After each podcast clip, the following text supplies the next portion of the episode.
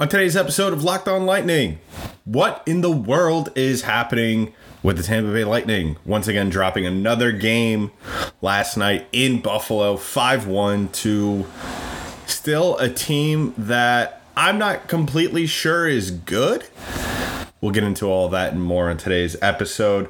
But first, please like and subscribe to this podcast. Follow us wherever you get your podcast. That means Spotify, iTunes, Google Play, wherever. And make sure to turn on those notifications once you do. So once the episodes drop, you get that notification as well. So go ahead and follow us on social media as well at LO underscore lightning on Twitter, as well as locked on underscore lightning on Instagram. And just a reminder that today's show is brought to you by rockauto.com. Amazing selection, reliably low prices, all the parts your car will ever need. Visit rockauto.com and tell them locked on sent you. So without further ado, let's play that music.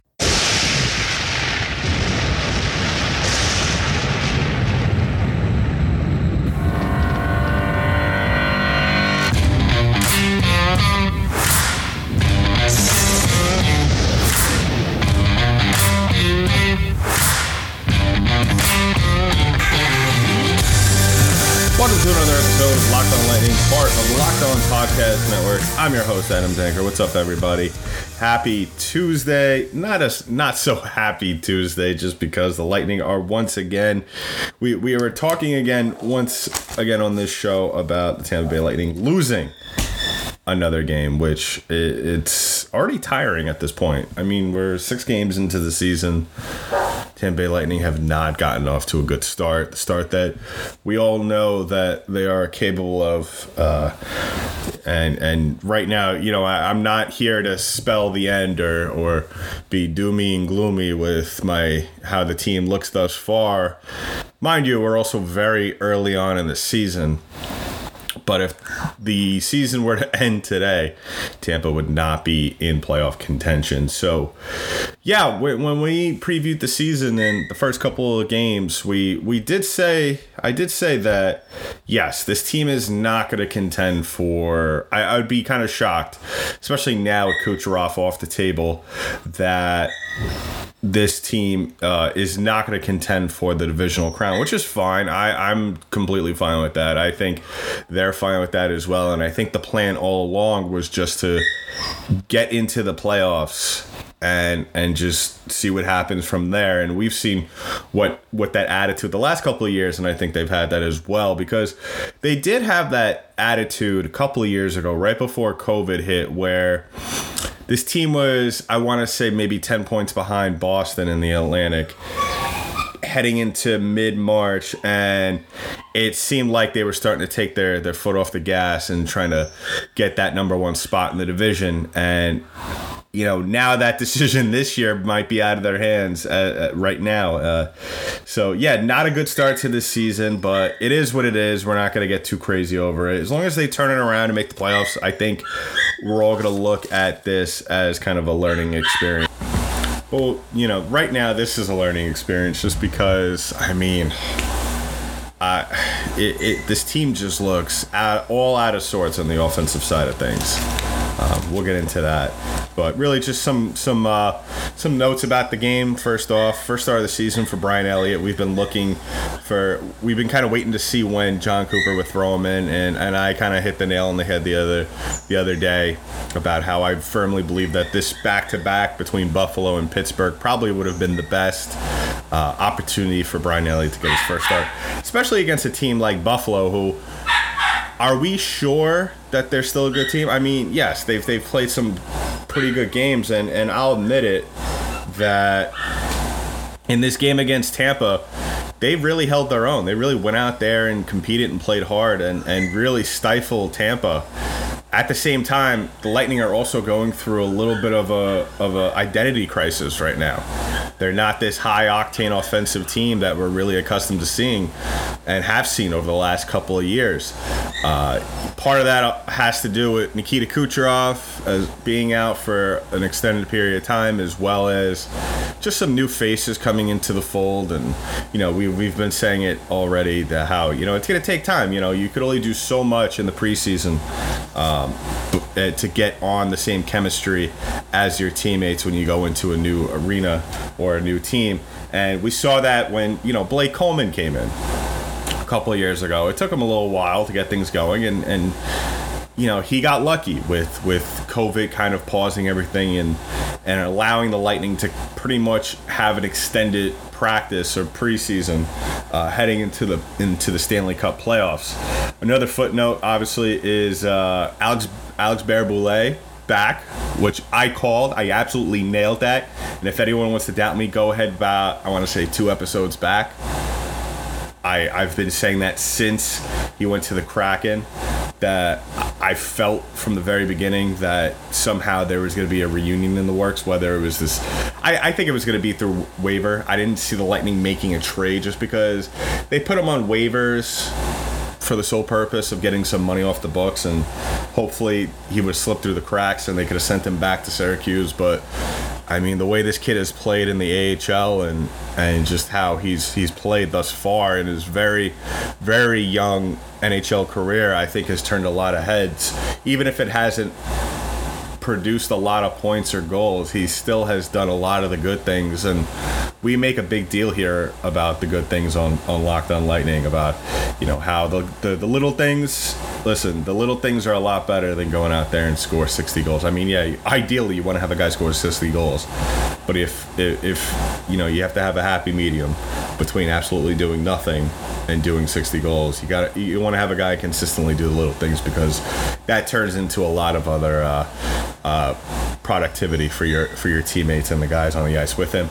And then not so big story uh, from this game. Patrick Maroon was scratched, but kind of a big story for him and his family. Uh, he uh, welcomed the daughter, uh, the birth of his daughter, so congratulations to him. So, you know, it would have been nice to have Maroon kind of in the game as a little bit more of a physical presence. I didn't really see anybody step up and kind of be that that that ragtag kind of uh, goon out there, which is fine. I mean, it would have been nice to kind of see a response from the team has kind of been a little bit more effective, uh, a little bit more physical. We didn't see a lot of hits out there. I believe Tampa only had 17 hits, so really not throwing around the body a lot out there, just kind of going for the finesse game, which we saw. Uh, I, I stated on the last episode that the Tampa Bay Lightning need to need to change it up. They need to change up the way they do things right now. Until they get the ball rolling, they need to have more set pieces in the offensive zone. And we didn't see that for the most part. We saw that later on in the game. And that goes into my pros when I talk about the takeaways from this game later on in the episode. But really didn't see a lot of that. Really, you know, Buffalo did a good job trying to turn it into a track race for the most part, as well as playing a lot of defense. Uh, Buffalo played defense very well, most notably in the second period. In the second, and, and one of the things that Buffalo did very well was that they they just waited Tampa out. They they knew coming into this game that Tampa didn't have their mojo and that they didn't need to do too much other than just play defense. And, and, really, you could see it throughout this entire game. Three shots in the second period, which is usually a, a recipe for disaster, but Buffalo played well and they had a great goalie. Well, I wouldn't say great, a great performance from, from Craig Anderson and that. So we'll talk about all that and more. Um, real soon. But first, let's talk about one of today's sponsors. Actually, two of today's sponsors. One of which is BetOnline.ag. BetOnline.ag is back and better than ever with a new web interface for the start of the basketball season and more props and odds and lines than ever before. BetOnline remains your number one spot for all the basketball, football, and most importantly, hockey action this season. Head to their new updated desktop or mobile website to sign up today and receive your 50% welcome bonus on your first deposit. Use the promo code Locked On to receive the bonus. Bet online is the fastest and easiest way to bet on all your favorite sports. Bet online, where the game starts. And let's talk about another one of today's sponsors, and that's DirecTV.stream. DirecTV.stream is the easiest and simplest way to watch all your TV together today. Let me tell you about it to get all the entertainment you love without the hassle. DirecTV.stream brings your live TV and on demand favorites together like never before, which means you could watch your favorite sports, movies, and shows all in one place. And what's the best part? There's no annual contract. Gotta love it. Gotta love the no annual contract. So stop waiting and get your TV together with DirecTV.stream. You can learn more at DirecTV.com. That's DirecTV.com. All right, so let's talk a little bit. Well, not a little bit. We're going to talk in length uh, about what happened in some of these periods. So, just from the first, uh, once again, the Lightning just failing to get on the board first. Uh, this is the sixth time this year in as many games that they have failed to, to score the first goal. We've talked about it in almost to exhaustion about how good of a team the Lightning are and how really that kickstarts their offense when they are the first to score. So we're gonna have to wait another another game, unfortunately, uh, in tonight's game against Pittsburgh for the Lightning to really, hopefully, get things going first off in the first period. But the good news with that is that they scored in the first period for the first time all year, and they were actually the last NHL team to do so this season. So that's you know that's that's good. Um, it, I, it, it, doesn't hurt. so they tied things up, uh, which is good. Um, but on the goal by Buffalo, I just want to talk about that a little bit. Victor Olofsson, that's home a rebound on the rush. Uh, looked like Elliott thought he had it, and that's just really just not, you know, that's just been the story for the Lightning all season. The puck not bouncing their way. They had a couple of lucky bounces in that Detroit game, but for the most part, it's just things have not been going their way. The Lightning have not really looked that much in sync, and it's really you've really seen it on the offensive side of things as well as on the defensive side of things in some respects. Only only their PK has really really been consistent this year, and that's really something that's for the most part kind of kept them in games. Even though if you look at the scores uh, from all these results, it's really really doesn't see it. You don't really see it in the numbers, but. Uh, and, but the thing about Tampa that I liked was that they were being active and they were going at the Sabres. And they once again had a lot of chances early on, even in the second period as well. And unfortunately, Tampa couldn't capitalize on those chances. They weren't able to finish. And you saw it uh, during the Killorn goal. Best chance of the period was right before he scored. Uh, Joseph giving it to Killorn with a backdoor backdoor chance, and he missed it, flat out missed it. But he eventually buried the rebound, uh, and on the following chance, in uh, a couple of seconds later, and that tied the game up. So in the second period, uh, which which is weird. Like I I, sta- I kind of spoke a little bit about Tampa in the second period as well as Buffalo in the second period. But in the first period, after during the during the intermission, you kind of got the sense that okay, this is the period where Tampa really gets it together. This is where they jump on Buffalo. Maybe two quick goals to start it off. And you, you really saw it from the shots on goal in the first period, 14 to 9. Tampa was absolutely dominating. And even in the second period, if you looked at everything from this game other than face-offs and and uh, the, the goals that were actually scored, you would have thought Tampa won this game. 11 to what they they led in shots in the second period 11 to 3 like i stated at the top of the show usually three shots in a period is a recipe for disaster but once again the trend keeps continuing and that's the lightning just cannot bury the chances they cannot finish and but you also got to give credit to the sabres sabres played absolutely incredible defense, especially in the second period. And that's what really, I think, swayed things in their favor going into the third. Tampa, I wouldn't say was really. I wouldn't say that they were tired because they came out in the third with a lot of energy. But at the same time, I think that the momentum that they were starting to to build, regardless if, if they were scoring or not. Because at you know at, at a certain point in the game with Tampa having all these chances and, and really failing, you still felt like momentum was on their side. That eventually something had to give, and that they were going to get a good goal out of it, another goal out of it, maybe another two or three. But that wasn't the the story. Uh, and a large part of the Sabres' uh, success in this game had to do with Craig Anderson in net. Uh, like I stated, Craig Anderson, 41 years old, and is I believe his 19th year in the NHL. Um, you know, he He's been around the mill, most notably with Ottawa during their deep playoff run a couple of years back. Still showing that he has a little bit left in the tank. Uh, he kept coming up with incredible saves, and you got to tip your cap to him. I mean, he he did everything right. His positioning was great.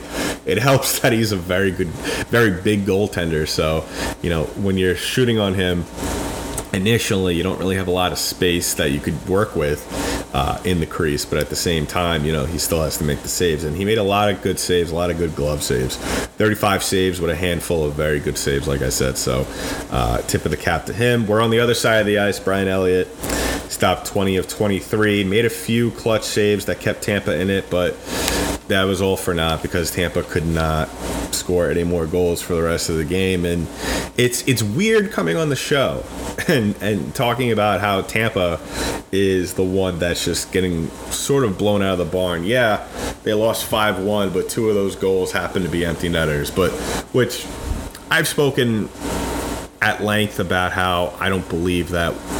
Uh, not just Coach Cooper, just in general, well, especially with Tampa Bay Lightning, because I still believe in the talent that they have on this team, especially if Vasilevskiy's on the ice. You know, if he's having an off night, I I still believe that this is the kind of Tampa Bay Lightning team that it just takes one to get them going. So if they got another in the second, I firmly believe that they could have gotten the ball rolling. And you know, if they could have tied it up in the second, I mean, if you could just could have went into the third period with a tie with an even game, I think that the the spirits in the locker room coming out in the third period out of the second intermission would have been a lot higher.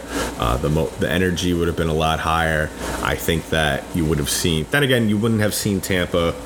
Uh, come out with a lot of offensive sets. You would have normally, you probably would have seen a lot more fast, uh, fast break uh, on the rush sequences. Which, yes, that's their bread and butter. They're the fastest team in the league. Uh, but teams are starting to adapt. They're starting to, to play a lot tougher and a lot better in the neutral zone, and that really stalls the Lightning's rushes and momentum going into the across the blue line into the offensive zone. Uh, the Sabres just waited for the just waited the bolts out in this too. They they didn't do a lot if you think about it. On the stat sheet it showed, like I said, three shots in the second period, not a lot of activity really around Brian Elliott, and that's maybe what hurt him as well. You know, it's some goaltenders we see it with Vasilevskiy. If you get to him early on um, and don't allow him to get in a groove, then you'll have a good game against Vasilevskiy. With backup with backup goaltenders, and we saw it with Kurt McElhinney uh, the last couple years. Two years ago, during the 2019-2020 season, McElhinney was one of those guys that you kind of almost wanted him to get peppered with shots because once he gets into a groove, uh, you see why he was a starter at one point in his career. And the, and the same goes with Brian Elliott, I think. I think Brian Elliott, you'll see as as time goes on throughout the season that Brian Elliott is a better goaltender when he faces a lot more shots. Really didn't really didn't see a lot. Only 23. That's not a lot, especially for a guy who's probably going to play maybe 20 games this year. Uh, especially with the way the offense is playing right now you really maybe just want to try and just dominate the puck as much as possible. I mean, there's a lot of things the Lightning could be doing better. Uh, at the same time, Brian Elliott, there was. I, I can't fault him on any of the on, on any of the goals. A lot of them took weird bounces, especially that first one. So can't really fault him. I'm sure he's going to get better as this season goes along. Um, as for what the Sabres, once again, with them capitalizing on their chances, just waiting for their chance. Uh, one most notably was the Cernak whiffing on the shot at the blue line, and just Caggiula just taking it down the other end and scoring to take a 2-1 lead in the second period and bring giving uh, Buffalo a lead going into the third period. Um, Buffalo would go on to score three more, two of which were empty nets. So can't really, you know, you look at five one, that looks really ugly, but in reality, it was three one. So, you know, overall could have been a lot worse. Uh, still, still not hundred percent sold sold on on the Buffalo Sabres. I still think that the way they're playing, unless everyone in the NHL because I'm not the only one that feels that way. I feel a lot of people in the NHL, even some Sabre fans, believe that this team is playing way above their talent level. Um, and this is not something that's going to be sustainable over the course of an 82 game season. So uh, we'll just have to see what kind of team Buffalo is going into. Probably, I would say December is probably a good benchmark. I think by the end of November, early December is where we'll see a lot of the teams that are really, really good performing to their expectations, and a lot of the bad teams that you'd expect to be bad are kind of where you'd expect them to be. So we'll check in with Buffalo around then because still them being second in the division is kind of a scary thing where Tampa early on is not even in the playoff race. But like I said, six games, really not a big deal, but at the same time, starting to get a little concerning uh, with this team. You definitely want to get them off to a good start, especially with some big time opponents coming on uh, in the near future on the schedule. Um, the other thing that I that really stood out to me. And, and I know I some I kind of go back and forth with this sentiment. And sometimes in certain situations stats aren't really they, they really don't tell the whole story where in certain situations they do. In this in in this the stat sheet uh, it was weird. And it's been like that over the last couple of games where Tampa for the most part has dominated but it hasn't translated to wins and I'll talk about a little bit about that at the end of the show as I wrap this up. But actually, I could talk about it right now. So, really, at the end of the day, uh, there's a, probably a handful of concerning things that stick out to me on this stat sheet. And one of them is the poor performance in the face-off circle, uh, 45% for the game. That's just they got to do better. You got to have better performances from guys like Cirelli and Stamkos and uh, company going down the line. Guys got to be better in the face-off circle. Uh, one of the empty netters was off a face-off loss, and yeah, I mean that was a 200-foot empty netter, but still, uh, guys got to play better. Guys got to got to win those face-offs, and because you see when you when you perform well in the face-off circle, you win games. That's how you get your guys going, especially if you're in your own zone. Another thing that was very concerning that has just been concerning for a while now uh, poor performance on the penalty, on the power play. 0 for 2 in this game, 0 for 6 in the last game against the Avs. Uh, I didn't really get a chance to say it on the last show, but I'll say it here. For 0, for that 0 for 6 against Colorado, especially against a team like that, you got to take advantage of the of, of the advantage. You got to take advantage. And I know that's a little redundant, but you got to cap. All right, you got to capitalize on the advantage because, I mean, you get six chances out there, and you don't capital. You, you don't. You don't score once. As you can tell, I'm kind of at a loss for words. Uh, and then, especially against this team, who I still think the Lightning are heads and shoulders better than this Buffalo Sabres team. And, it, and it's kind of embarrassing. And I'm sure the guys on this team are a little embarrassed because you would think that this would be the game, if not after Colorado, where if you win if you win against Colorado, which was a game that could have swung either way, because those two teams are struggling early on, and you know they they are similar in the way they're built. You would have figured if you would have came out with a win against Colorado, and then you go up to Buffalo, and I mean, come on, let's face it. Like I said, Buffalo. I don't. I, I think they're they're posers right now. I think to what it, what it comes down to, and I think, like I said, in late November, early December, we'll see the real Buffalo Sabres. As as for right now, there's there's a lot of potential. You can see young players playing very well, and that's exciting. But at the cost of uh, Tampa Bay Lightning, um, cut it out. and then the last thing that really stuck out to me that was very concerning uh, in terms of the cons from this game. That's seven turnovers, two resulted in goals. That they need to cut that out. I understand one of them was on the Cernak whiffing at the at the line. That's just guys trying to do too much, trying to be too fine with the puck. Got to be better. Got to be better. It doesn't. You can't give a team like this chances to stay in the game. I kind I kind of spoke about it in length last season about how Tampa plays down to the teams that they play. If you play against a bad team, Tampa makes them look like one of the best teams in the league where then you know they played a very good game against Colorado, one of the best teams in the league. And then you come out in Buffalo, and and and you, for the most part, yeah, like I said before, it was it would have been a three-one game if you minus the empty netters, but still, uh, this isn't this isn't the Tampa Bay Lightning team that we have all come to know and love. Uh, so yeah, but a pro to take away from this game, and I spoke about on the last episode, is the D men getting involved on the offensive side of things.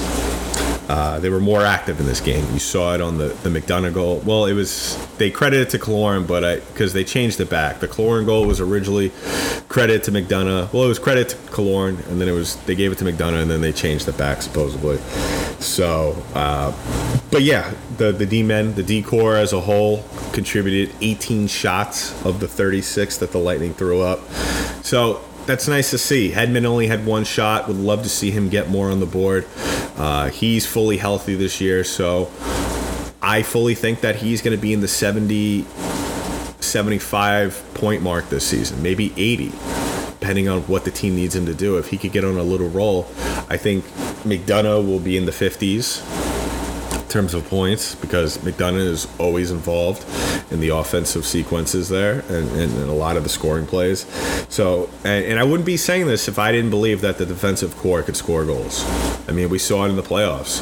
Sergachev, Hedman, McDonagh at times as well, and even Cernak could go out there and score goals. And, and even guys that like were scratched uh, last night, like um, Cal Foote. I think Cal Foote has one of the best slap shots from the blue line on this team. It's just that, you know, where you fit him in. Uh, Jan Rutta, you'll see him net a few goals here and there. The problem with him has just been his ability to stay healthy. So if you get John Rutta going, because listen, a lot of people might put a lot of stock into the D core scoring goals and putting up points, but at the end of the day, when you have your D men going and you're missing your top scorer, Nikita Kucherov, for an unpredetermined amount of time, that opens things up for guys like Brayden Point, Steven Stamkos, who's having a miraculous start to the year, Alexander Barré-Boulet, who I firmly believe is going to play a huge part in the offensive production going forward, who I am beyond joy that he is back with this team. And Alex Killorn, another one, I think that he needs to get more involved. And and I spoke on the last episode Corey Perry, he's always around the net. So if you have your D men shooting shots at the net, you got a guy like Corey Perry who is a grizzled veteran who knows exactly what how to do things around the net and how to handle himself, all the tricks. Um, guy like that could get going. I stated in the preseason that I really thought he was going to score 25 goals, and I still believe that. So the pieces are there. It's just about getting things going, getting the train moving in the right direction, and I think that they could do that tonight. All it takes is one win. We've seen it before. So tonight against Pittsburgh, there's talk that Sidney Crosby might play. Not sure. We'll have to wait and see. But in the meantime, Buffalo, uh, excuse me, uh, Tampa goes into this game with a record of two, three, and one, sitting at on the fifth spot in the Atlantic Division with five points. Uh, still waiting for that first regulation win, and I think that's the key to get them going. You win the game in regulation tonight you set yourself up in a pretty good spot going forward. So definitely check out for that going forward. Uh, we'll talk about that more, uh, especially with the Pittsburgh game, looking at the schedule going ahead in just a little bit. But first, let's talk about our last sponsor in the day, and that is rockauto.com. With the ever increasing numbers of makes and models, it is now impossible for your local chain auto parts store to stock all the parts you need. Why endure often pointless or seemingly intimidating questions and wait while the person behind the counter orders the parts on their computer, choosing the only brand their warehouse happens to carry? You have computers with access to rockauto.com at home and in your pocket. Save time and money when using Rock Auto. Why choose to spend 30, 50, or even 100% more for the same parts for a chain store or a car dealership? RockAuto.com is a family business serving the do-it-yourselfers for over 20 years. Rock Auto's prices are reliably low for every customer. Go explore their easy-to-use website today. Find the solution for your auto part needs. Go to RockAuto.com right now and see all the parts available for your car or truck, right, locked on in their How Did You Hear About Us box so they know we sent you. Amazing selection, reliably low prices, all the parts your car will ever need. RockAuto.com. All right, and we're back here to finish things up on the show. So Tampa is facing Pittsburgh for the second time this month in Pittsburgh. Seven o'clock start tonight. There is talk, like I stated before the break, that the possibility of seeing Sidney Crosby in this game. I don't know how realistic that is. He has been with the team on the road as well as at home. Um, I read a report the other day that he did skate. I don't know to what extent how involved he was in the practice.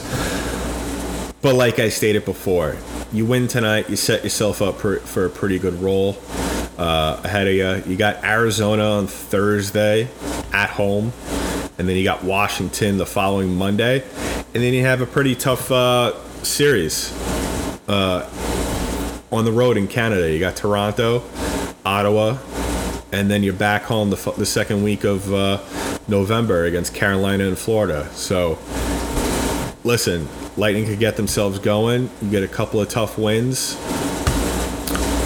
By mid November, by Thanksgiving, we'll be talking about this team being in first place. Simple as that. Simple as that. So, I firmly believe that Vasilevskiy is going to play tonight. I would kind of almost be shocked you know, you don't want to overexpose Brian Elliott too much, uh, too quickly. I wouldn't be surprised if we see him maybe in that Ottawa game later on, or even in Arizona, even against the Arizona game. So we'll have to see how Jon Cooper really manages his spots with the backup, where he really chooses to put Vasilevskiy and how long he chooses to ride him for. Because, like I stated, Cooper's not going to ride Vazzy like you normally see. Then again, I fully expect him to get 60 starts, so I guess maybe 65, 70 would be in the cards in a normal year for Vasilevskiy. But you know, with the Olympics this year, with the last couple of seasons, this team is fatigued. This team is tired, but they're still talented enough to weather the storm and uh, get back to playing winning hockey. So, uh, once again, go ahead and like and subscribe to the podcast. Uh, I, from the bottom of my heart, to all of our listeners, I want to thank all of y'all once again just for sticking with us through COVID, through two championships. Uh, it hasn't been easy, but we've we've brought you great content, and we hope that you join us tomorrow, which we know you will because you are the greatest listeners and fans uh, out of all the teams. Because I know it. I look at the numbers. I see how you guys are, especially overseas.